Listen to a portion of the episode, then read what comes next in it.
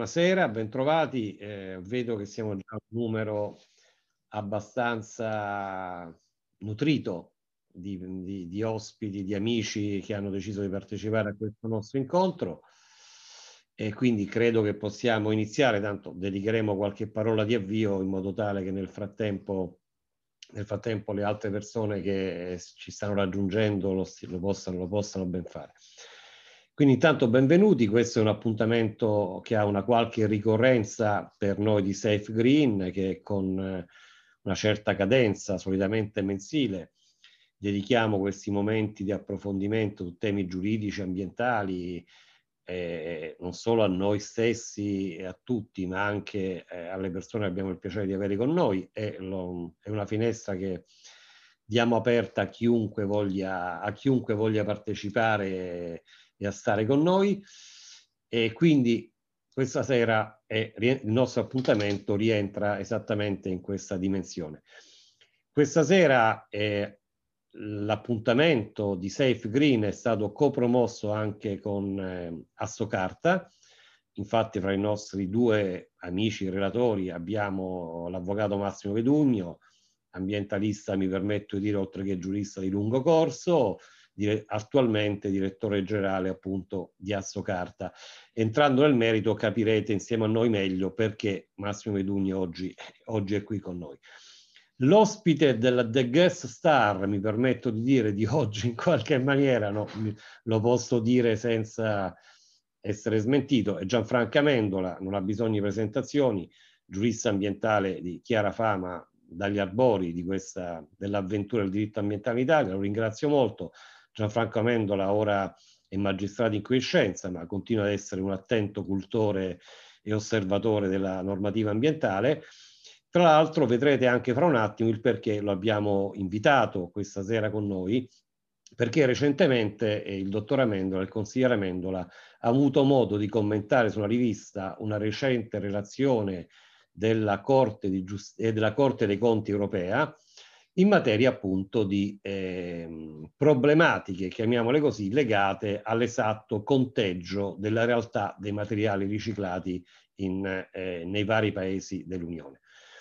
Questo mi introduce in qualche modo al tema di oggi.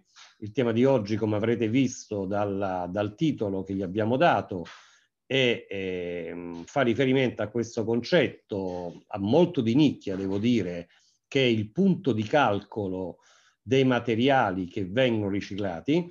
Tutti quanti noi sappiamo e ricordiamo, siamo più o meno, credo, per addetti ai lavori, quindi non devo andarvi a raccontare nulla, che l'Unione Europea ha degli obiettivi ambiziosissimi in materia di riciclo, e bada bene, riciclo, non raccolta differenziata dei materiali. Vedo che il dottor Amendola annuisce, poi lo sentiremo dalla sua voce. Obiettivi che sono stati recentemente recepiti in Italia con il recepimento avvenuto nell'autunno di quest'anno del cosiddetto pacchetto della Circular Economy, obiettivi molto ambiziosi: 50% di rifiuti urbani al 2025, 60% al 2030, 65% al 2035, gli imballaggi ancora di più. Ora, quindi chiaramente il legislatore europeo, ma qualsiasi persona di buonsenso, si pone il tema di come vanno calcolati questi materiali, sia per avere una contabilità ambientale veritiera a livello europeo, sia per consentire agli Stati membri effettivamente di avere il polso di quello che accade. Questo ha fatto sì che le due direttive recepite col pacchetto recente di settembre, col DL 116 del 2021 in particolare, quella sui rifiuti urbani e quella sugli imballaggi, quindi l'851 e l'852, si sono posti espressamente il tema, in realtà già anticipato da alcune decisioni della Commissione, su esattamente dove va collocato il punto di calcolo dei materiali per entrare in contabilità ambientale. Il tema sembra banale, ma non lo è per niente, lo vedremo nel prosieguo del nostro incontro, in quanto quantomeno vi sono due ipotesi di calcolo dei materiali riciclati, indicati espressamente dalle direttive europee e poi recepite nel nostro ordinamento, in particolare gli articoli 220 attuali e 205 attuale del testo unico ambientale, che sostanzialmente dicono che la via principale, primaria, la regola principale è che i materiali riciclati vanno computati al momento in cui essi sono immessi nel ciclo produttivo ove questo materiale tiene luogo delle materie prime vergini.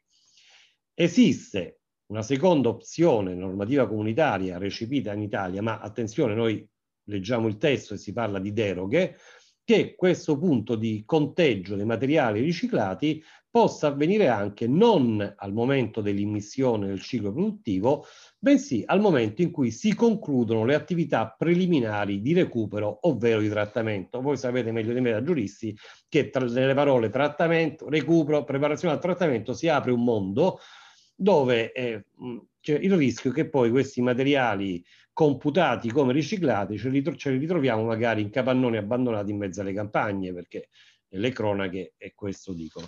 Quindi voi comprendete che questo è un tema molto delicato. Concludo questa mia breve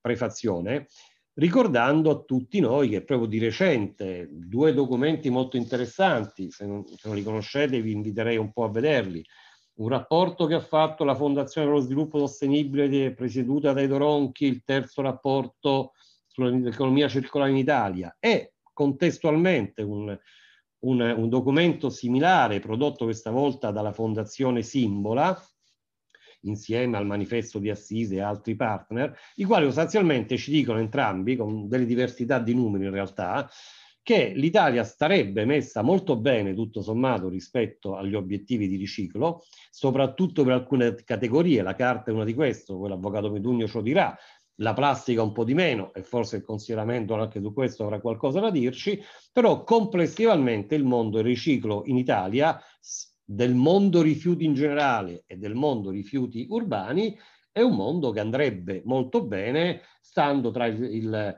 68-70% dell'immesso al consumo dei rifiuti nel complesso e intorno al 45-46% se non vado errato per i rifiuti urbani. Quindi non sono brutti numeri, poi si apre uno scenario molto interessante legato al recovery plan, next generation, dovrebbe implementare questo stupendo, bellissimo mondo di Amélie del mondo del riciclo, e staremo a vedere. Comunque a noi interessa oggi cercare di capire meglio insieme a voi cos'è questo punto di calcolo del materiali riciclati, quale problematiche questo apre, sia dal punto di vista in qualche modo del giurista puro e dell'esperienza sul campo di Gianfranco Amendola, nonché di europarlamentare, fra le sue tante vite vi è stata anche questa, nonché sotto il profilo di un giurista d'impresa impegnato in prima linea, che è appunto l'avvocato Medugno. Io qui starei silente, dando la parola a Gianfranco Amendola, pregandolo di accendere il suo microfono, perché lo vedo che è spento, per darci una lettura complessiva a livello tutto europeo, partendo dalla Corte dei Conti, su cos'è questo tema molto spinoso della effettività del riciclo dei materiali. Prego, consigliere Amendola. Grazie, Corrado. Spero che mi sentiate bene, tutto a posto. Sì, l'audio c'è. Io partirei proprio da questo, cioè io mi sono occupato di questo problema, soprattutto in connessione con un documento molto importante che adesso vi farò vedere almeno come riferimento, della Corte dei Conti europea, che si è occupata soprattutto del riciclo dei rifiuti in plastica. Ecco perché prima parlavamo di plastica. Però voglio anche dire che una buona parte delle osservazioni che la Corte dei Conti fa per la plastica è anche riferibile ad altri tipi di rifiuto. In particolare, io credo che in generale, anzi, credo che il discorso vero, secondo me, su cui dovremmo incentrarci noi italiani è quello dei rifiuti urbani, dove secondo me si fanno un sacco di imbrogli, tanto per dirlo in modo molto chiaro, e dove di fronte a questi mirabolanti dati di totale riciclo, riutilizzo, tutto di questi rifiuti urbani, nel nostro paese pare che siamo all'avanguardia di tutto. I dati sono quelli, perciò dico, non è che poi chi dà questi dati dice il falso, però sono dati che a mio sommesso avviso non sono raccolti in modo corretto. Per cui una cosa è essere un paese virtuoso di riciclatori sulla carta, una cosa invece è esserlo nella realtà. E secondo me lo siamo soprattutto sulla carta, perché la realtà poi ci smentisce. Voglio dire, da magistrata, ex magistrata, ma in contatto con tutti i magistrati che ci occupano di questo, io vedo ogni giorno denunzie di traffici illeciti di rifiuti collegati proprio e soprattutto a rifiuti urbani, che vengono spacciati per riciclati e invece poi vanno a finire dovunque, come diceva prima Corrado, nei capannoni, i roghi tossici, gli incendi, in agricoltura, nei fanghi, in falsi compost, all'estero. E pochi giorni fa è stato arrestato il ministro in Tunisia, il ministro perché appunto favoriva questi traffici illeciti dall'Italia. E quindi sono tutte cose però che sulla carta, tutti i rifiuti che sono riciclati e quindi con tutti i vantaggi che questo comporta, mentre invece in realtà hanno inquinato l'ambiente. E allora cominciamo a vedere di cosa... ecco qui. Partiamo dall'obiettivo, lo diceva giustamente anche l'avvocato Garruba. Tutto questo parte dai nuovi obiettivi per l'utilizzo dei rifiuti che fanno parte dell'economia circolare, degli obiettivi che ci dà la Unione Europea. E l'unica che ve lo ripeto, certamente lo sapete, ma voi sapete bene, per i rifiuti urbani dovremmo arrivare a alcuni step specifici entro il 2025. Rifiuti urbani, entro il 2030 60% in peso, 2035 65% in peso. Per imballaggi, rifiuti di imballaggio, entro il dicembre 2025 almeno il 65% in peso sarà riciclato. Entro il dicembre 2025 saranno conseguiti i seguenti obiettivi minimi in peso: 50% plastica, 25% legno, 70% metalli ferrosi, 50% alluminio, 70% vetro, 75% carta e cartone. Entro il 31 dicembre 2030 almeno il 70% in peso di tutti i rifiuti di imballaggio sarà riciclato. Entro il 31 dicembre 2030 saranno conseguiti i seguenti obiettivi minimi di riciclaggio e insomma, 55, 30, secondo metalli ferrosi. Non perdo tempo perché lo potete tranquillamente leggere, ma lo potete leggere anche nei documenti ufficiali, non è che vi dico cose particolari mie. In più, vorrei ricordarvi che secondo la strategia europea per la plastica, entro il 2030 tutti gli imballaggi di plastica immessi sul mercato dell'Unione comunque dovranno essere riutilizzabili o facilmente riciclabili. Tutto questo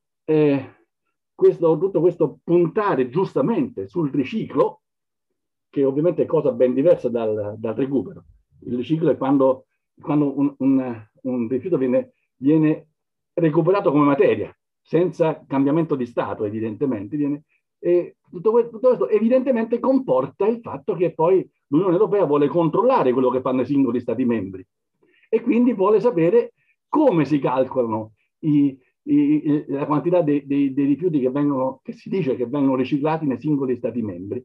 E su questo c'è questo bellissimo documento che vi invito a leggere, la Corte dei Conti europea, ecco lo vedete qui, la azione dell'Unione Europea per affrontare il problema dei rifiuti di plastica, analisi numero 04 del 2020, lo trovate in rete, basta cercare Corte dei Conti europea, questa analisi numero 04, che mette in evidenza alcuni punti specifici per arrivare poi in particolare a quello che è il centro di questo nostro incontro di oggi, e cioè il metodo di calcolo. Però prima la Corte dei Conti diceva, ma quali sono le cause dell'incertezza? Dice per imballaggi di plastica, in pratica vale un po' per tutto, anche perché poi in buona parte vale soprattutto poi per i rifiuti urbani in generale. Innanzitutto il punto di misurazione. Gli Stati membri, dice la Corte dei Conti europea, misurano la quantità di plastica di questi comuni di riciclaggio in punti diversi del processo di raccolta, cernita, riciclaggio. Questo fatto, insieme a stime imprecise, poi incluso il processo di riciclaggio comunicato. Poi ci possono essere anche vari fattori per questa imprecisione di stime. Carenza di incentivi a comunicare correttamente, esclusione del piccoli produttori dalla comunicazione dei dati, la presenza di comportamenti opportunistici, magari prendere qualche contributo, la copertura incompleta delle vendite online, degli acquisti trasfrontalieri, l'esclusione dal calcolo dell'imballaggio di utilizzabili messi sul mercato per la prima volta. Un significativo margine di errore, dice sempre la Corte dei Conti europea, è dovuto agli ampi margini di interpretazione degli obblighi giuridicamente vincolanti, all'insufficiente verifica dei dati, all'ampia diversità dei metodi di calcolo, ecco siamo arrivati, e delle procedure di verifica, e infine alla mancanza di incentivi a comunicare in maniera precisa. E quindi la Corte dei Conti conclude, dopo un'analisi molto accurata, che per quello che riguarda gli imballaggi messi sul mercato, le quantità comunicate potrebbero essere inferiori alla realtà. Ed ecco allora che arriviamo al fatto che l'Unione Europea ci impone, con l'ultima direttiva del 2018 sui rifiuti, che è stata poi recepita dal decreto legislativo del 116 in Italia, e del 2020, nuove regole per calcolare conseguimento obiettivi di riciclaggio e riutilizzo per rifiuti di imballaggi e rifiuti di imballaggio. La direttiva è questa del 2018, che modifica quelle precedenti, dove già dal considerando numero 46, voi sapete che i considerando sono le premesse della direttiva e fanno parte della direttiva stessa, secondo dei principi europei, per garantire l'affidabilità è importante definire con maggiore precisione le modalità con cui gli Stati membri dovrebbero comunicare ciò che è stato effettivamente riciclato e preparato per l'utilizzo. Il calcolo degli obiettivi di riciclaggio, dice l'Unione Europea, la direttiva, dovrebbe basarsi sul peso dei rifiuti urbani immessi nel processo di riciclaggio. Come regola generale, la misurazione effettiva del peso dei rifiuti urbani computati come riciclati dovrebbe avvenire al momento, diceva giustamente l'avvocato Garruba, della immissione dei rifiuti urbani nel processo di riciclaggio. Dice poi anche quelli che non dovrebbero essere inclusi, ma lo vediamo, ormai poi lo vediamo, questo considerando ovviamente è funzionale agli articoli della direttiva, alle norme specifiche che adesso andremo a vedere. E qui, per non farvi perdere troppo tempo, ho fatto un piccolo schemino dove a sinistra ho messo la regola europea e a destra il recepimento di queste regole in Italia. Quindi vediamo se coincidono o non coincidono.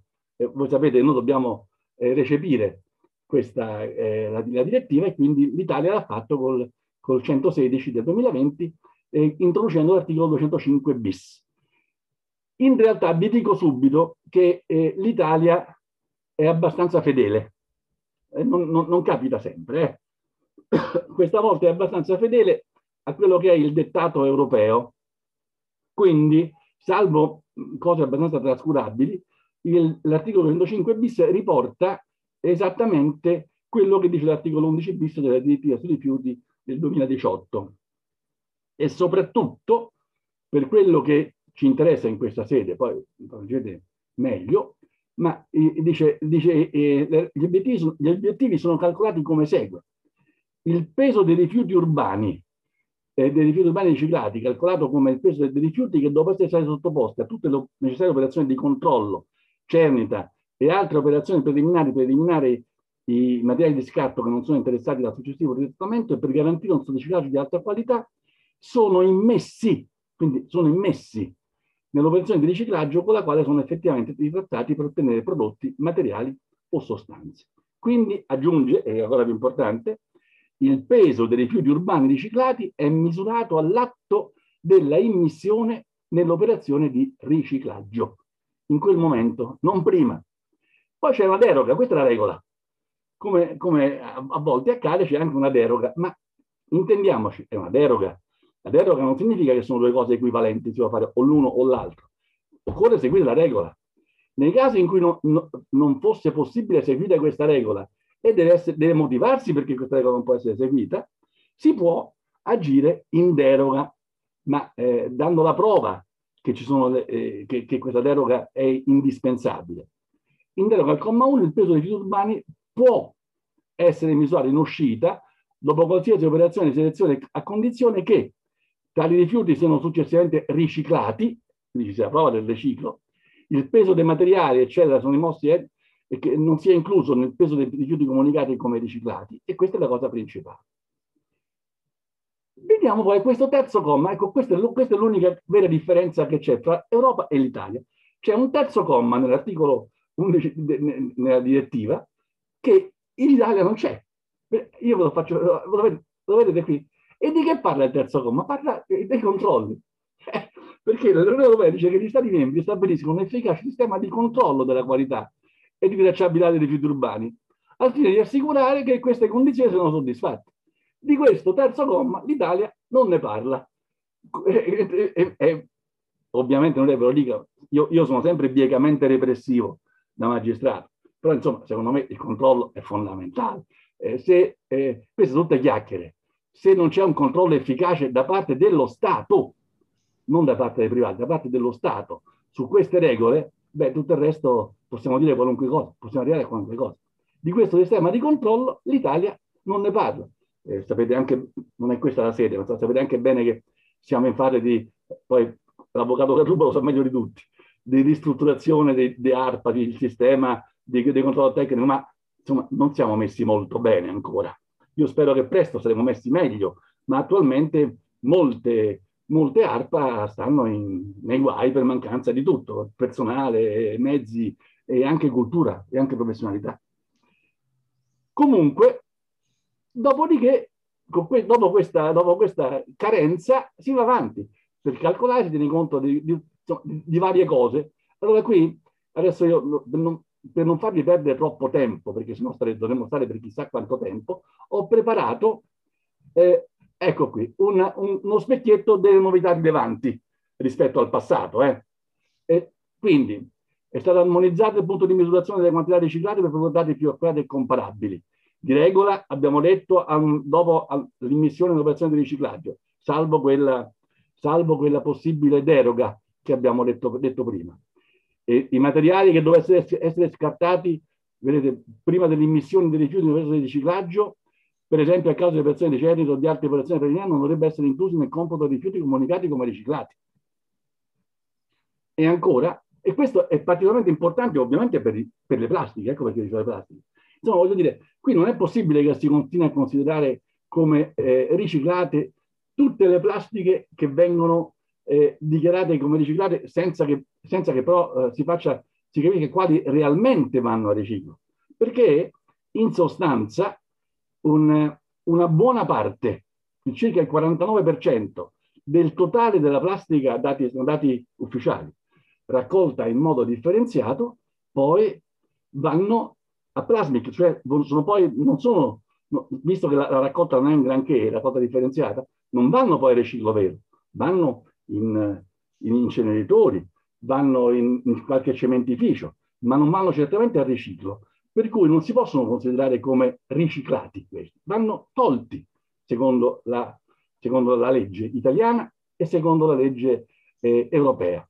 C'è una cosa specifica di questo tipo che dice anche Pierobon, che è un assessore della Regione Sicilia all'ambiente, che appunto dice in modo chiaro che in buona sostanza si guarderà non più al materiale pesato in ingresso ai cancelli degli impianti, bensì all'esito effettivo, obiettivo e provato. E provato significa che ci sono dei controlli, del processo di lavorazione sempre in termini di peso del materiale riciclato. Quindi questo è quello che dovrebbe esserci. Poi sono precise condizioni di trattamento per poter considerare ai fini del computo della quantità di materiale riciclato i rifiuti che hanno cessato di essere, e questo si collega ovviamente direttamente con tutta la problematica End of Waste, che è ovviamente strettamente collegato. Ma per dire quelli che possono essere computati o non possono essere computati. Comunque, tutti i rifiuti che non possono essere computati nel riciclo, se devono essere utilizzati come combustibili o altri mezzi per produrre energia o devono essere inceneriti, non possono essere computati come nel riciclo. Quindi c'è una differenza tra recupero e riciclo. Sotto questo profilo, devo dire, l'Italia non è un granché, ma forse anche perché non si sono mai avute queste cose in modo ben chiaro. Vi ricordate, Legambiente, ad esempio, ha fatto per anni, ha fatto e continua a fare, la classifica dei comuni ricicloni. I comuni ricicloni sono, se mi scusate il termine, in realtà quelli che sono raccoglioni, cioè quelli che più raccolgono, non quelli, cioè non si guarda tanto quello che viene poi riciclato in realtà, ma quanto hanno fatto di raccolta differenziata. Tenendo conto proprio del fatto che poi buona parte, come abbiamo visto, di questi rifiuti raccolti con raccolta differenziata non vanno a riciclo, vanno altrove, vanno a essere gestiti in modo diverso, quindi non possono essere computati.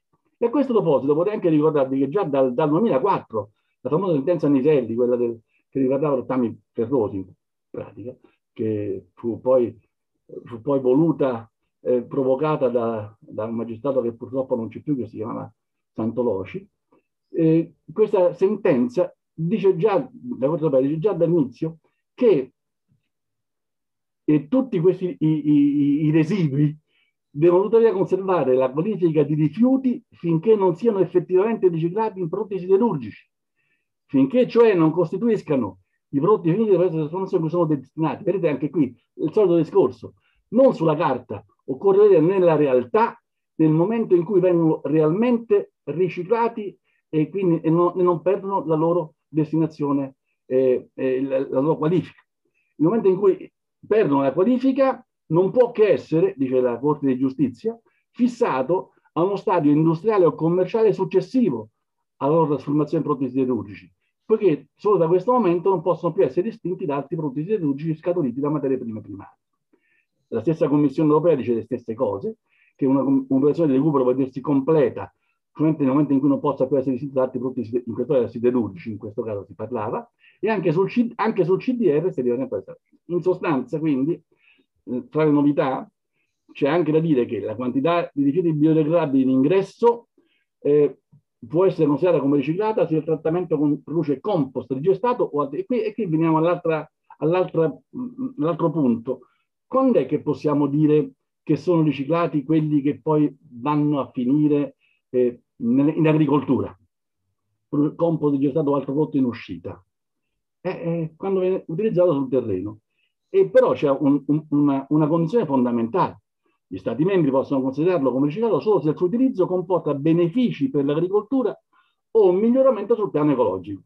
Francamente, per la mia esperienza di magistrato, la maggior parte dei casi che io mi sono occupato in Italia I rifiuti che vanno a finire nell'agricoltura non comportano benefici per l'agricoltura o un miglioramento sul piano ecologico. Spesso ho trovato compost che facevano, è una cosa allucinante, perché sono pieni di inutilizzabili, digestati anche, e soprattutto nell'ultimo periodo il prodotto dei fanghi di depurazione, provenienti da impianti di depurazione utilizzati in agricoltura, dove si è in modo secondo me inopinato e criticabile, si è consentito che possono essere addirittura utilizzati quando sono inquinati da sostanze tossiche. Se vi ricordate col famoso decreto Genova, di quello si è parlato.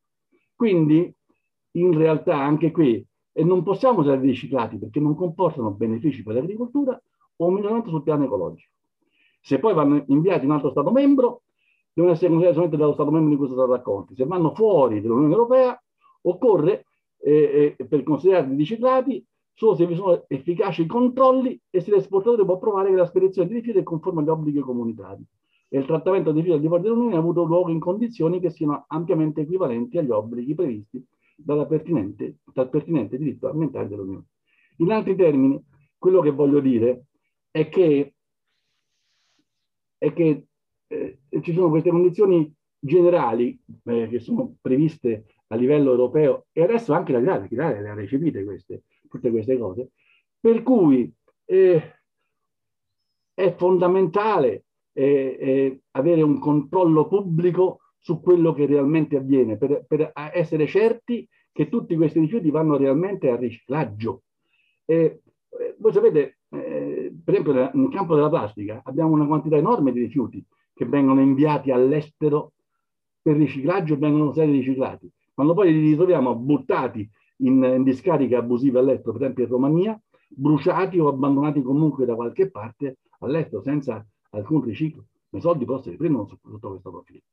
Quindi, ed è per questo che allora la Corte dei Conti europea, non Amendola, che è biecamente repressivo ed è certamente di parte, ma la Corte dei Conti europea ci dice alla fine che con questi nuovi sistemi di calcolo, con queste nuove regole, io aggiungo, se realmente controllate, noi avremo da una parte che abbiamo obiettivi più ambiziosi da raggiungere, dall'altra parte la quantità di rifiuti che si dicono riciclati, che calerà precipitosamente se adottiamo queste regole veramente, per cui avremo un grosso divario, per cui cosa dice la Corte dei Conti europea?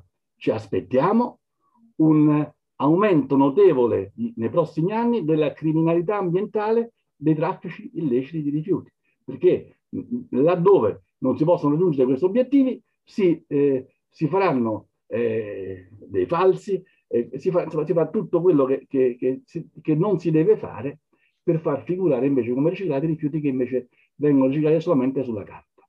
E dice, vedete, a causa di questa nuova metodologia di calcolo, il divario tra i tassi di riciclaggio e i valori obiettivi aumenterà notevolmente. Poi, se vi interessa, per quello che riguarda i rifiuti di plastica, è entrata in vigore anche le modifiche alla Convenzione di Basilea, che dicono che molti rifiuti in plastica che adesso abbiamo esportato fino adesso non possono più essere esportati, per cui anche questo aumenterà i rifiuti che non possono più essere dichiarati come riciclati, e quindi questo probabilmente, direi sicuramente, porterà a un aumento della criminalità ambientale. Questo ci dice. Vedete, lo dice la Corte dei Conti.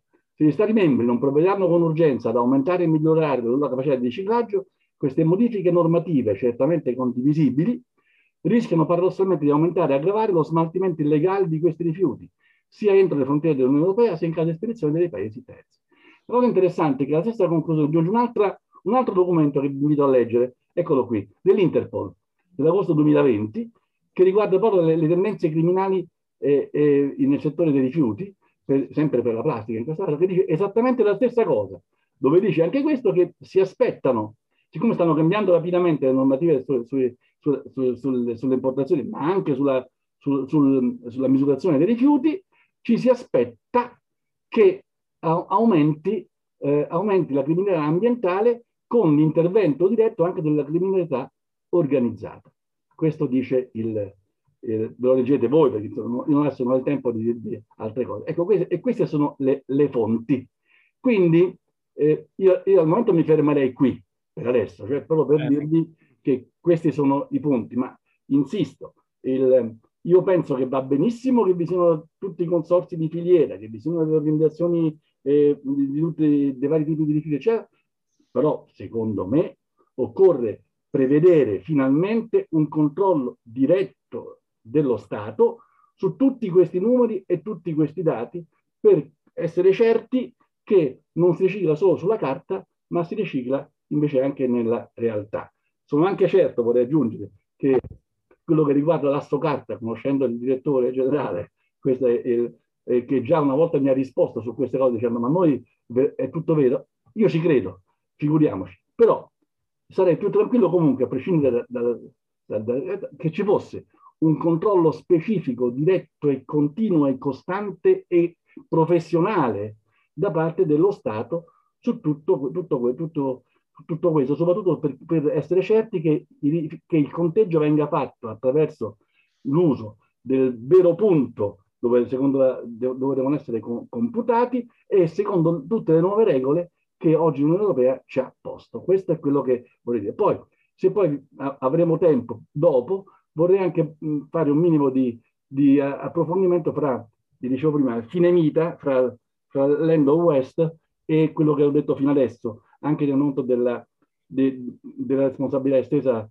che viene introdotta dall'ultima direttiva e di alcune esperienze che si stanno già facendo in altri paesi europei. Ma mi pare che già ho parlato fin troppo, guardate, quindi io adesso mi taccio e poi risponderò in caso alle vostre domande. Grazie. Grazie, grazie a Gianfranco Amendola. Ti prego, Gianfranco, di chiudere la tua condivisione dello schermo. Sì. Bene, allora io dopo, diciamo, l'analisi di Gianfranco, e tra l'altro nella parte soprattutto normativa italiana ha anticipato molto il tema nostro puntuale di oggi, che è appunto la trasposizione avvenuta attraverso il 116 delle modalità di punto di calcolo. In realtà vi è anche un'altra seconda norma che riguarda esattamente gli imballaggi, che sta messa da qualche altra parte, ora non ricordo, ma Massimo Medugno sa meglio di me. E, comunque il tema è esattamente questo, in un contesto generale che è quello che Gianfranco Amendola ha tratteggiato, di preoccupazioni, desiderio di incrementare i comportamenti virtuosi, purtroppo in un mondo che non è fatto solo di persone per bene, come diciamo, questi meccanismi di punto di calcolo si possono attuare. Tenendo presente, lo ricordo da subito, poi Massimo ritornerà, ma era una convenzione che noi ci avevamo già fatti studiandoci l'argomento, e sono contento che il consigliere Amendola sia dello stesso avviso, che vi è una regola generale e vi è una deroga. Le deroghe ci hanno insegnato che sono una fattispecie legittima, ma in quanto deroga devono siccome vengono posti in essere dall'autorità amministrativa, devono motivare del perché si accede alla deroga e quali siano i motivi che fanno sì che la regola generale non possa essere perseguita o seguita nel caso di specie. Massimo Medugno, nella sua esperienza sia di giurista ma anche, diciamo, di uomo di impresa e uomo di filiera, che questi argomenti li conosce molto. Prego Massimo. Prego. Innanzitutto buonasera a tutti, grazie per questa occasione, grazie anche del privilegio, diciamo, di fare questo evento insieme con te Corrado, ma anche col consigliere Amendola, perché insomma purtroppo, per fortuna, mi sono andato a vedere in preparazione dell'incontro di stasera un libro che custodisco gelosamente nella mia biblioteca, Il nome del popolo inquinato, Gianfranco Amendola, e ho visto che datava 1985, per cui devo dire che io su quel primo libro, che vi assicuro tutto sottolineato e tutto ben, come dire, commentato già al tempo, insomma, ho tratto qualche convinzione poi per incamminarmi sulla via del diritto ambientale, quindi per me stasera l'appuntamento vale doppio o triplo. Molte cose devo dire che sono state anticipate dal consigliere, però siccome, diciamo, lavoro in un settore, sono, diciamo, un giurista e lavoro in un'impresa, credo che poter andare a ripercorrere forse alcuni passaggi con una sensibilità un po' diversa ci fa anche un po' capire quanto è importante la questione, perché in realtà parlare degli obiettivi di riciclaggio è un po' come rimettere un po' ordine a tutta la filiera, diciamo, un po' a tutta la vicenda, perché gli obiettivi di riciclaggio sono importanti sotto un profilo ambientale, perché indubbiamente lo Stato italiano e le imprese italiane, perché se non li raggiungiamo o se non li dovessimo raggiungere siamo passibili di avere alcune sanzioni, diciamo. Lo Stato italiano, se non raggiungesse gli obiettivi, sarebbe posto sotto infrazione a livello europeo, e quindi è una questione ambientale. È una questione industriale, perché al di là di tutto e al di là di tutte queste situazioni che sono state in qualche modo indicate, diciamo, dal consigliere Amendola, ci sono indubbiamente questi materiali, sono materiali che sono utilizzati non magari con la stessa intensità, ma con un certo grado da diverso tempo. Voglio dire, dovrei, insomma, forse una volta lo facciamo, un seminario dedicato al fatto che in realtà la carta, prima che ancora con le fibre vergini, si è fatta sempre con i materiali di scarto. Cioè, voglio dire, noi siamo andati a recuperarci dei documenti della Repubblica di Venezia, in cui si vede che la Repubblica di Venezia a un certo punto bandì l'esportazione degli scarti tessili, ma non lo fece per ragioni, diciamo di polizia giudiziaria, lo fece perché gli sottraeva materia prima per far carta, e quindi la carta allora era importante materiale per i documenti, per gli archivi, eccetera eccetera, e quindi c'era questa necessità di bloccare le esportazioni. Oggi magari le bloccheremo per altri motivi, se andiamo a leggere le cronache dei giornali ci rendiamo conto che anche questi materiali di scarto, di recupero, sono materiali che stanno soffrendo in questo momento di un rialzo eccezionale su tutti i mercati internazionali. Cioè, quando noi parliamo di carta da riciclare in Italia, parliamo di 6-7 milioni di tonnellate che ne vengono raccolte ogni anno, ma nel mondo, se così possiamo dire, ne girano 150-160 milioni di tonnellate. E molto materiale in passato e anche oggi raccolto in Europa, di carta appunto, viene spesso avviato in Cina, o veniva avviato in Cina, o magari in Asia o in Turchia. Questo devo dire senza che ci sia, come dire, una necessità di mancare di trasparenza, se così posso dire, ma perché c'è una fortissima richiesta, perché ci sono imprese, industrie che si sono lì stabilite e lì utilizzano questi materiali per produrre imballaggi, per produrre, diciamo, beni importanti sotto il profilo, diciamo, della filiera industriale. Però l'ho fatta un po' lunga, quindi abbiate pazienza, mi vado, diciamo, a posizionare, spero che vediate, diciamo... Ah no, aspetta Massimo, che mi sa che ti devo dare il ruolo di correlatore, se no... Non ce la fai, eh? Aspetta. Va bene, ma insomma, intanto mentre aspetto il ruolo di correlatore, insomma, le norme, diciamo, le vedi adesso? No, aspetta un attimo, perché probabilmente non posso darne più di una. Io mi sono tolto, Corrado. Ah, tu ti sei tolto, perfetto. Cioè, io la condivisione l'ho tolta. Ah, segna ospite, perfetto. Sì, sì. Vai Massimo, adesso dovresti essere in grado di condividere.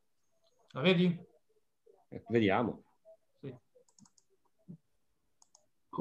Condividere lo schermo. Ok.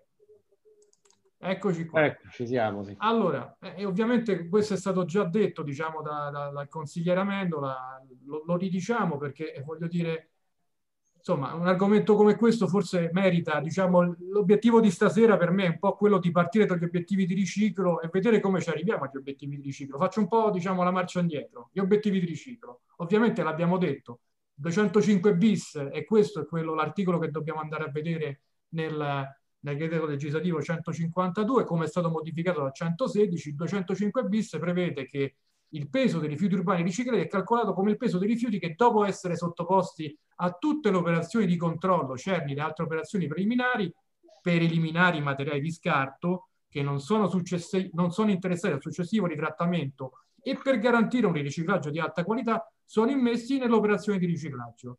Sembra una cosa molto complessa, in realtà che cosa vuol dire da un punto di vista della carta? Stasera si è parlato molto di riciclo sulla carta, io cerco di farvi capire qual è il riciclo della carta. Il riciclo della carta significa che sostanzialmente quando noi prendiamo la campana o il bidoncino, quel materiale così com'è non è adatto in linea di massima per essere gestito e trattato, per essere riciclato. Quindi viene selezionato, pulito, vengono tratte le impurità, le parti più grossolane, quindi sono le operazioni appunto di controllo, CERN e altre operazioni preliminari, vengono poi avviati successivamente a un'operazione, a quello che si chiama riciclaggio di alta qualità o riciclaggio, diciamo, che significa sostanzialmente metterli, diciamo, in una cartiera che è dotata di un grande frullatore in cui questi materiali vengono, diciamo, frullati.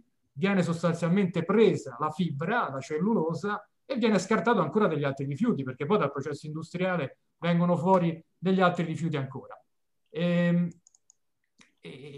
Quindi, secondo le norme comunitarie e secondo quindi il 205 bis che è stato richiamato già, ma secondo anche il 220,6 che è la norma che riguarda più specificamente gli imballaggi, il peso dei rifiuti viene calcolato all'atto dell'immissione all'operazione di riciclaggio, che è l'operazione di riciclo industriale. Questa è la regola generale, così si esprime il 205 bis, così si esprime il 220,6. Dice, ma come mai che siete così, come dire, affezionati a questo? Beh, siamo affezionati a questo perché effettivamente diventa il momento cruciale in cui quel materiale che è stato raccolto, è stato selezionato, pulito e cernito, effettivamente diciamo, produce un beneficio positivo sotto il profilo ambientale. Noi in qualche modo stiamo in questa maniera e solo in questa maniera, cioè rimettendo in un processo industriale, ottimizzando la vita di un materiale che altrimenti andrebbe a finire in discarica, forse andrebbe in un impianto di recupero energetico. Difficile, perché in Italia ci sono anche pochi impianti di recupero energetico, però vi posso assicurare che sul territorio italiano, almeno sul territorio italiano, ci sono 70-80 impianti cartiere che sono in grado di riciclare la carta.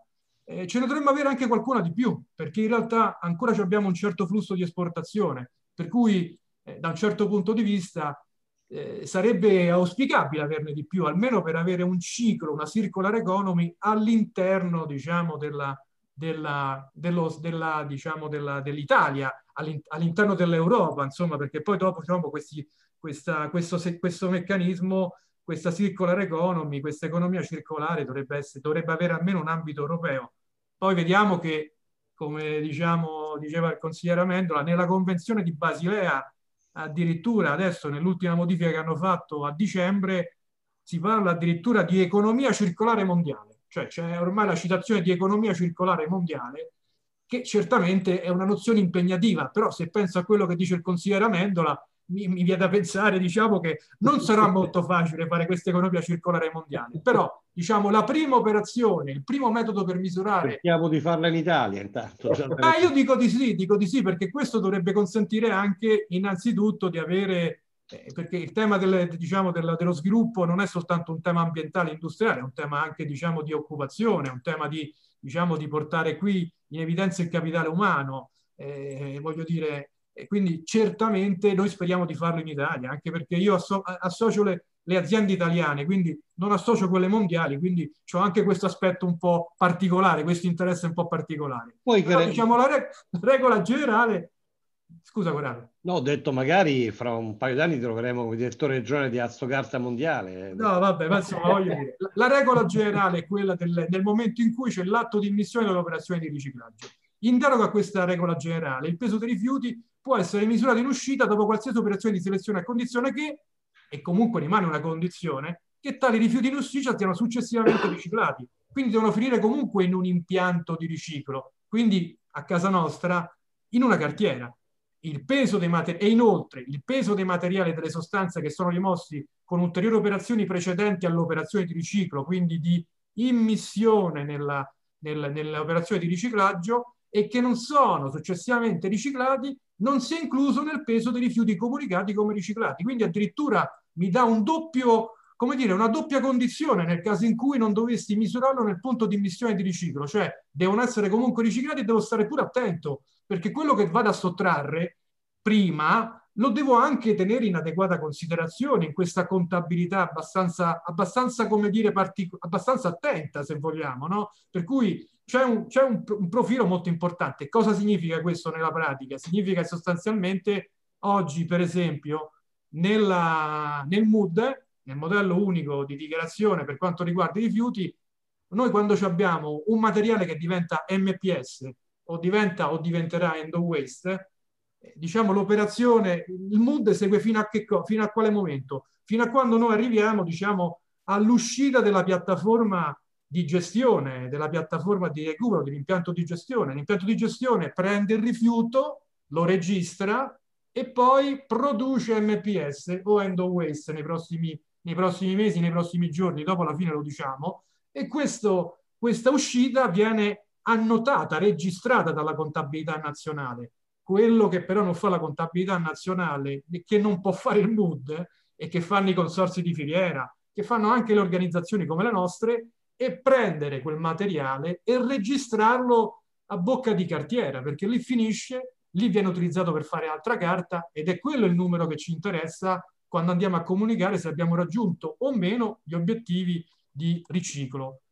E tutto questo forse purtroppo tante volte ci tocca farlo, a noi ci piace parlare dell'Italia, però questo tema lo capiamo meglio se probabilmente andiamo a vedere anche i documenti in originale, diciamo in lingua inglese, perché molto spesso tra recycling, recovery, treatment, reprocessed, c'è un po' di confusione anche dei traduttori. Io vorrei tanto, diciamo, che recycling non fosse, diciamo, tradotto in italiano come riciclaggio, ma come riciclo. Mi porterebbe forse verso l'industria ciclistica, però mi eviterebbe forse qualche commistione con qualche altro fenomeno, insomma, almeno in termini di linguaggio. Però, ecco, voglio dire, andando a vedere la decisione 1004 che detta le regole particolari per andare a vedere come si conteggia, ci stanno anche delle bellissime tabelle, una per ogni materiale, ecco lì c'è la distinzione tra preliminary treatment operation and reprocessing in given recycling operation into produce, cioè voglio dire il trattamento preliminare è la cernita, è la pulizia, è quello che fa un impianto di gestione che produrrà un MPS, che produrrà, qui poi mi viene da ricordare la sentenza Niselli che ci ha dato tanto da ragionare e da discutere, però dico, è quel momento lì, mentre il reprocessed o reprocessing è quando il materiale viene riprocessato, diciamo in italiano possiamo chiamare riprocessato all'interno di un filone, di un'attività industriale. Quindi un fatto, diciamo, industriale, diciamo che il riciclo poi, se andiamo a vedere tutti gli altri settori, adesso sulla plastica magari sono un po' pratico, c'ho anche una sorta di incompatibilità, però quando andiamo a vedere, diciamo, le altre filiere, l'acciaio, il vetro, eccetera, eccetera, i materiali vengono, diciamo, riprocessati all'interno di un processo industriale anche di una certa, come dire, di una certa importanza. Ovviamente, e qui, diciamo, l'altro aspetto importante sul quale forse facciamo meno attenzione, ma sul quale bisognerebbe invece fare attenzione, e anche il tema di come i materiali vengono conteggiati nel momento in cui vengono esportati. Prima ne parlavamo, ne parlava Gianfranco Amendola, ne parlava anche, diciamo, Corrado, diceva qui non basta raccogliere, bisogna riciclare. Ecco, molto spesso noi raccogliamo e poi il materiale che raccogliamo lo esportiamo. Lo esportiamo perché non c'è capacità in Italia e quindi, insomma, o forse ce ne sarà in futuro, ma questa capacità c'è in altri posti. Ecco, lì è importante veramente che l'esportatore, cioè quello che muove il materiale, e qui c'è un regolamento che è il 1013 del 2006, provi che la spedizione è conforme agli obblighi di tale regolamento e che il trattamento è avvenuto in condizioni che siano equivalenti agli obblighi previsti dal diritto ambientale dell'Unione. Quindi, cioè, come dire, esistono... E lo vedo faticoso anche perché appunto tante volte la stessa Corte di Giustizia, ne cito 28 maggio 2020, lo cito perché me lo sono andato a tirare fuori, no?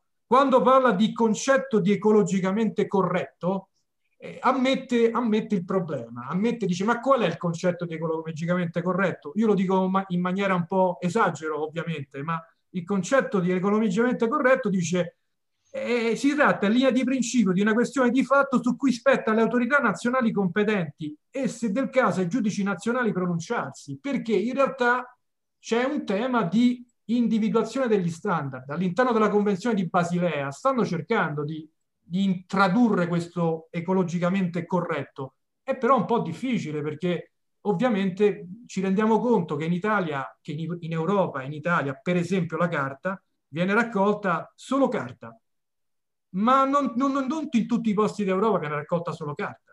Noi siamo, diciamo, abbastanza rigidi e puri, questo per dare un elemento, diciamo, di positività del nostro sistema. Ma molto spesso in Francia, piuttosto che in qualche posto della Germania o per esempio della grande Inghilterra, i rifiuti vengono raccolti tutti insieme e poi vengono separati. Questo ovviamente, come posso dire, non è che sia proprio il massimo della vita da un certo punto di vista. Per cui su questo tema è ovvio che adesso l'UK è uscito dall'Europa, c'è la Brexit, però voglio dire c'è un tema di, diciamo, di trovare tutti gli standard che sono comuni e necessari. Allora, mi avvio alla conclusione, Corrado, perché mi rendo conto che sennò stasera famo notte. No, poi dopo, perché mi è venuto un pensiero che vorrei porvelo. No, facciamo notte, dice, con chi stasera? Vabbè che l'ora legale... Una domanda mi viene da farla, perché abbiamo qui delle persone che ci stanno ascoltando che credo che la farebbero loro, qui la faccio io. Prego, Massimo. No, diciamo, a questo punto io tutta questa vicenda che ho cercato un po' di ripercorrere secondo la sensibilità di un settore un po' particolare di un giurista di impresa, la colloco nell'ambito dell'end of waste. Noi adesso l'end of waste da pochi giorni, io dico qui è stato firmato il 24 settembre del 2020, però il ministro Costa ci ha messo, mi sembra, 4 mesi o 5 mesi per pubblicarlo in Gazzetta Ufficiale, cioè finire il 9 di febbraio, una cosa del genere.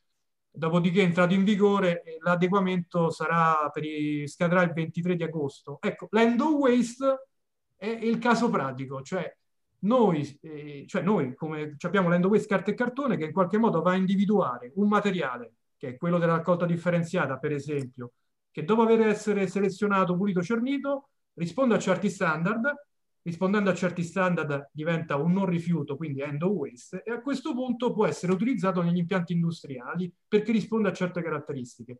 Questo materiale qui è quello, secondo quello che abbiamo detto prima, di cui in premessa, che deve essere conteggiato ai fini del raggiungimento degli obiettivi di riciclo, che è anche quello che noi facevamo prima, perché adesso poi non voglio creare, diciamo, una polemica stasera, così, ma le materie prime e secondarie era una sorta di end of waste ante litteram. Diciamo che oggi l'end of waste finalmente è una materia prima secondaria che è stata normata a livello comunitario. Quindi questo ci conforta, ci dice, ci fa lavorare su un sistema che è armonizzato.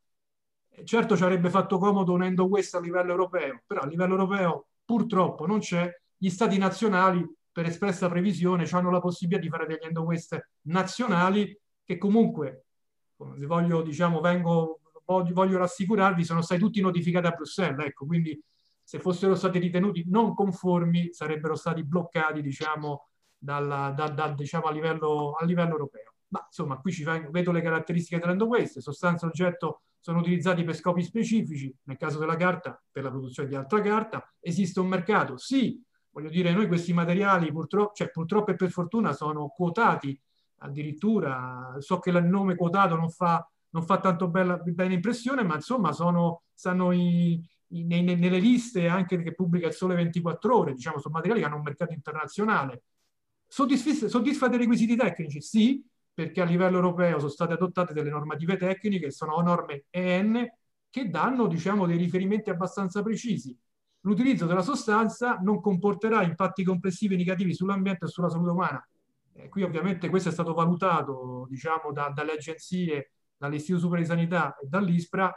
Me la cavo con una battuta. La carta si faceva prima con riciclo e poi con le fibre vergini, quindi probabilmente per la carta, diciamo, è stato forse un po' più semplice, diciamo, arrivare alla conclusione che era un fatto abbastanza, come dire, scontato da un certo punto di vista.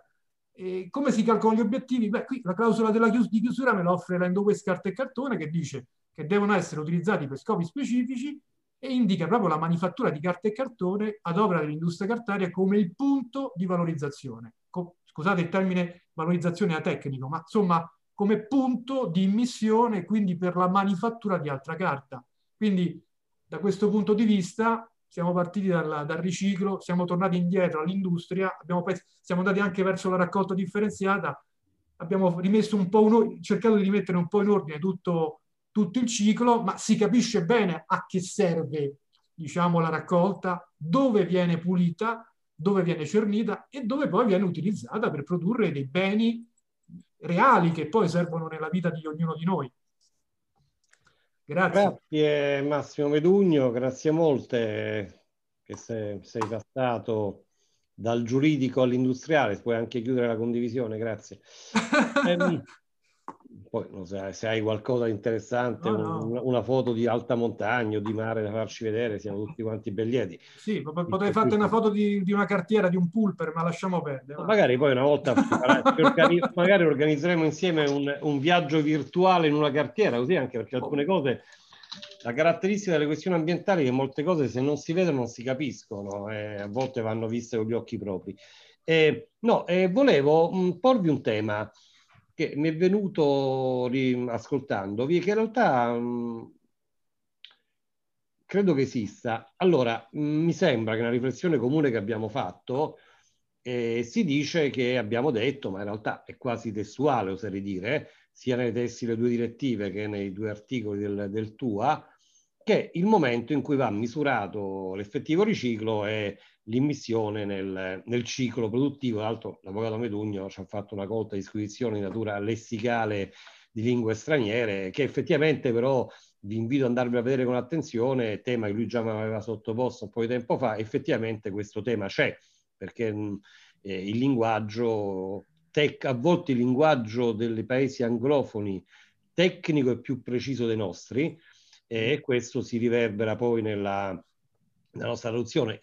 L'attuale ministro della transizione ecologica direbbe che questo è dovuto al fatto che in Italia il ministero è pieno di giuristi e non di ingegneri, quindi traduciamo in giuridichese e non in tecnico a volte norme che hanno un'altra finalità. Comunque la riflessione che voglio farvi è la seguente.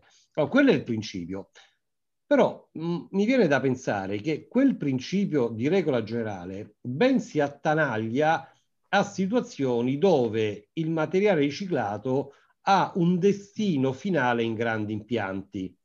L'avvocato Medugno giustamente parlava delle cartiere.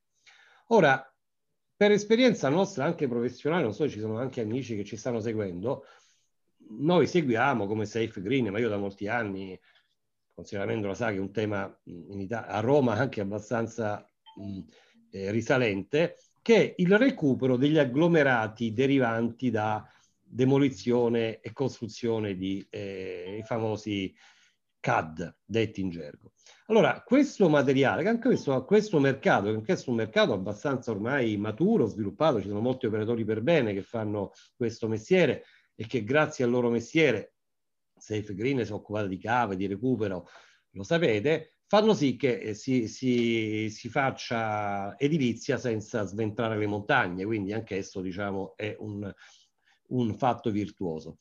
E tra l'altro anche loro non hanno un end of waste, uno dei tanti ancora dovrebbe uscire da qui a breve, quelli sui conglomerati, però comunque hanno la MPS, chiamiamola così, che comunque governa abbastanza decentemente questo sistema danni. La domanda che io mi pongo, perché è un po' diciamo la criticità del ragionamento che abbiamo fatto ora, il mercato dei conglomerati non sono le cartiere, possono essere centinaia, migliaia di operatori, a volte anche piccoli, che vanno all'impianto di recupero, si riforniscono del conglomerato, ne fanno magari il rilevato per un piccolo cantiere edilizio, poi ovvio ci saranno pure i grandi rilevati delle autostrade piuttosto che delle ferrovie, e lì magari è più semplice. Ma questi, ecco, la domanda, la riflessione è questa. Per le materie prime secondarie, diciamo, qua stiamo parlando non di imballaggi, però il discorso più o meno è lo stesso, per certi versi, non entrerà in quella contabilità, ma il tema esiste. Nel mondo dei rifiuti speciali, l'end of waste a volte prende mille rivoli, chiamiamoli sì, consigliere Amendola, no? Di legittima e anche utile finalizzazione di mercato, dove però non essendoci il grande impianto, la grande cartiera, il grande impianto di riciclo del metallo piuttosto, quindi c'è una frantumazione degli operatori economici, questo tipo di meccanismo del punto di calcolo oggettivamente determina qualche problema. Cosa ne pensate? E cosa ne penso?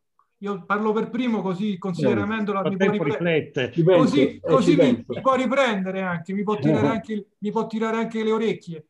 Allora, dico che nell'end of waste non ci abbiamo avuto modo di approfondirlo.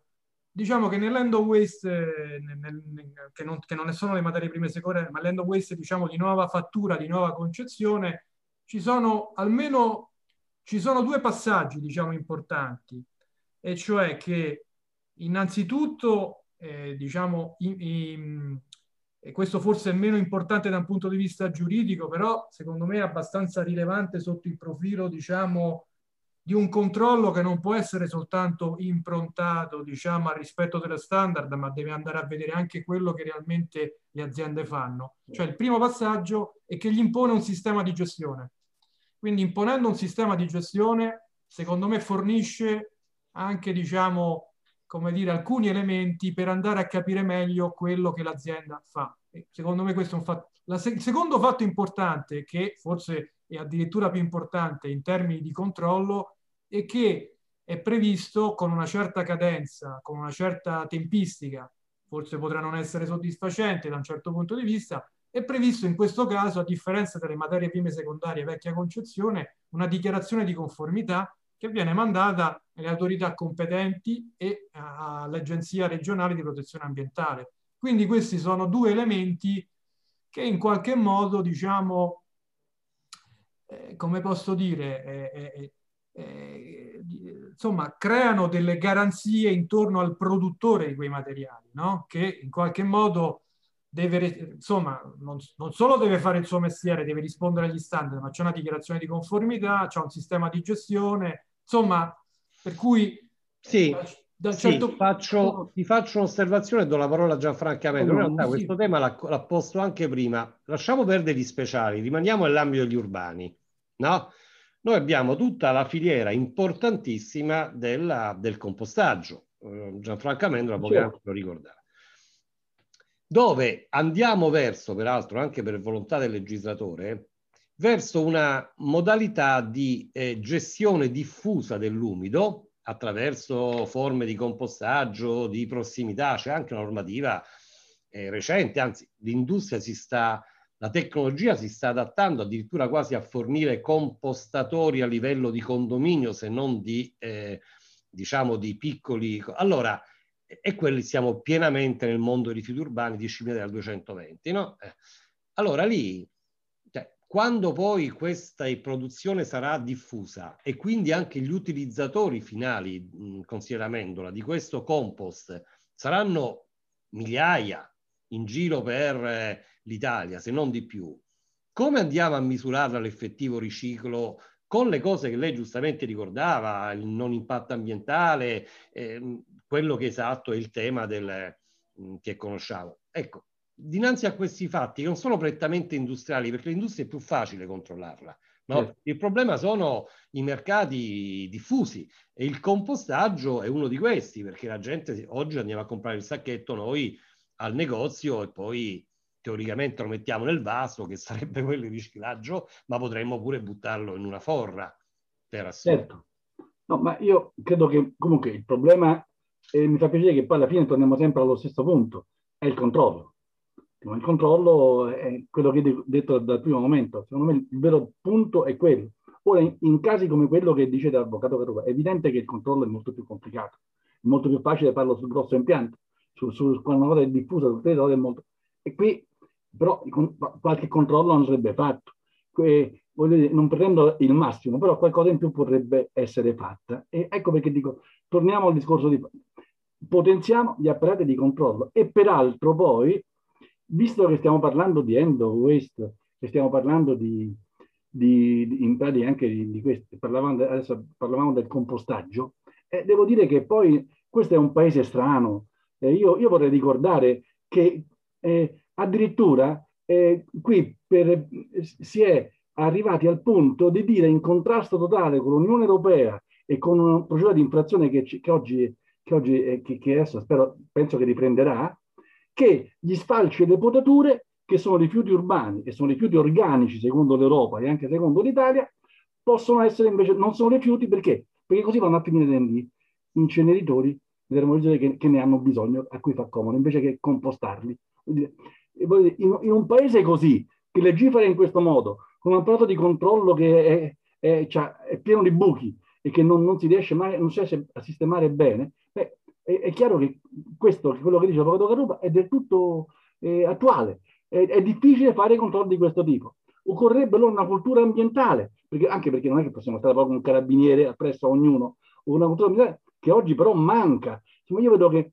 con tutti gli anni che ho, io mi occupo di ambiente dal 1970, e oggi si parla moltissimo di questo, è un grande, enorme passo avanti. Però io sono proprio stanco di gente che mi continua a riempire di economia circolare, sostenibilità e tutte cose di questo tipo, poi tutte chiacchiere, perché proprio nella pratica, poi al di là di queste cose che vengono richiamate, poi di cose vere se ne fanno ben poche, anche a livello normativo. Quindi sotto questo profilo è vero, però se riuscissimo a spezzare una lancia su un controllo pubblico efficiente per quello che riguarda ARPA, Ispra, eccetera, secondo me sarebbe già un grosso passo avanti. Bene, io guardate, penso che sia stata una cosa molto, molto interessante. Poi mi scuso magari con i nostri ospiti di oggi, almeno i partecipanti, magari che non siamo entrati proprio nel dettaglio della finezza giuridica degli argomenti, anche se ci divertiremmo molto, il consigliamento in particolare, ma anche l'avvocato Medugno, solo che il format di questi nostri... webinar del martedì è, diciamo, con la sua scientificità, perché ci teniamo ad essere seri, di questo almeno ci proviamo, però chiaramente non è né un processo in Cassazione né, diciamo, una lezione monotematica, perché in realtà su questi temi il tema di oggi di elementi ulteriori a conforto o non a conforto, comunque problematici rispetto al dilemma punto di calcolo, ve ne sono effettivamente, ne sarebbero molti altri. Ora, il tema qual è? Ci aspettiamo che il decisore pubblico dica qualcosa sull'argomento, consigliere Amendola, perché come dire, adesso la norma c'è da settembre in Gazzetta Ufficiale.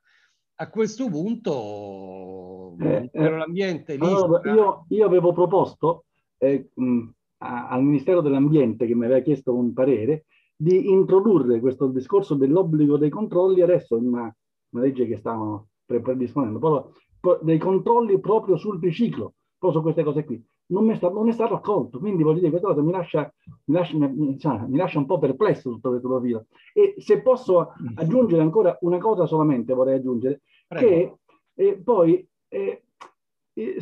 forse dovremmo fare un altro incontro sull'end of waste.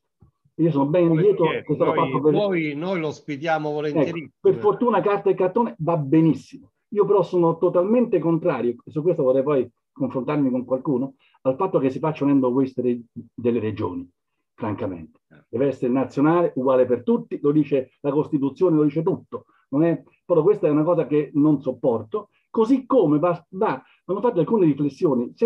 Se posso ritornare a quello che ci avevo prima, ecco. Sì, però aspetta che ti devo ridare... vabbè. No, c'era, vabbè, se no lo vediamo la prossima volta. Insomma, c'è un'assurdità che per cui oggi, come end of waste per la plastica, si preferisce per risparmiare, in pratica riciclare di meno, insomma, proprio in base a queste cose tecniche che ci sono. Ebbene, lo mette in luce la Corte dei Conti europea.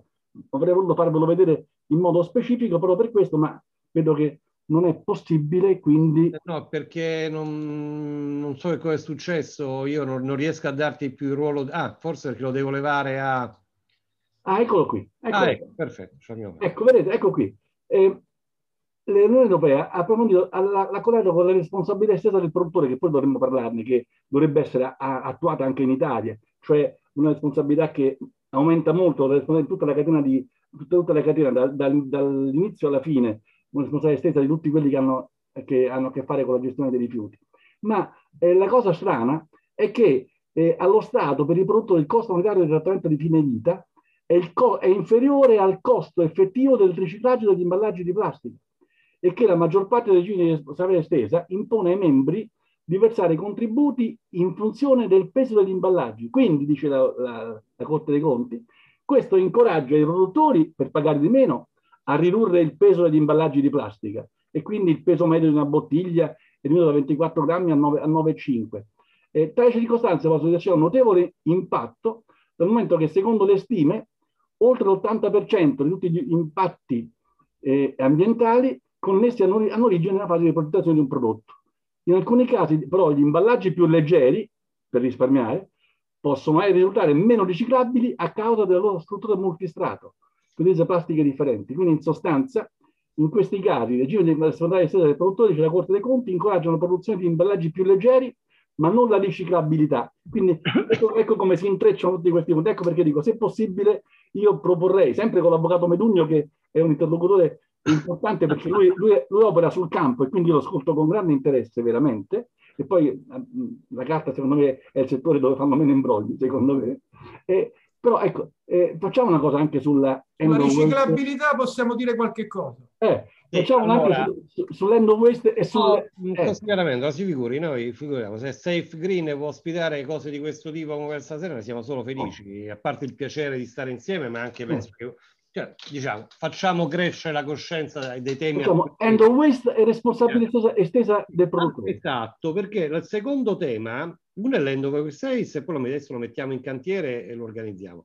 La seconda invece, perché so peraltro che abbiamo una persona che ci sta seguendo, che è la dottoressa Ivoi, tra l'altro che fa parte del nostro advisory board di SAFE, che è il tema dell'EPR sotto il profilo delle modalità con cui si producono prodotti, certo, che siano effettivamente, diciamo, eco-friendly o riciclabili, chiamiatelo, non greenwashing, perché a volte questa cosa che il consigliere Amendola ricordava, che le bottiglie di plastica hanno avuto un calo di peso nella produzione in questi anni, sembrava di per sé una cosa, anzi probabilmente lo è per alcuni versi, no?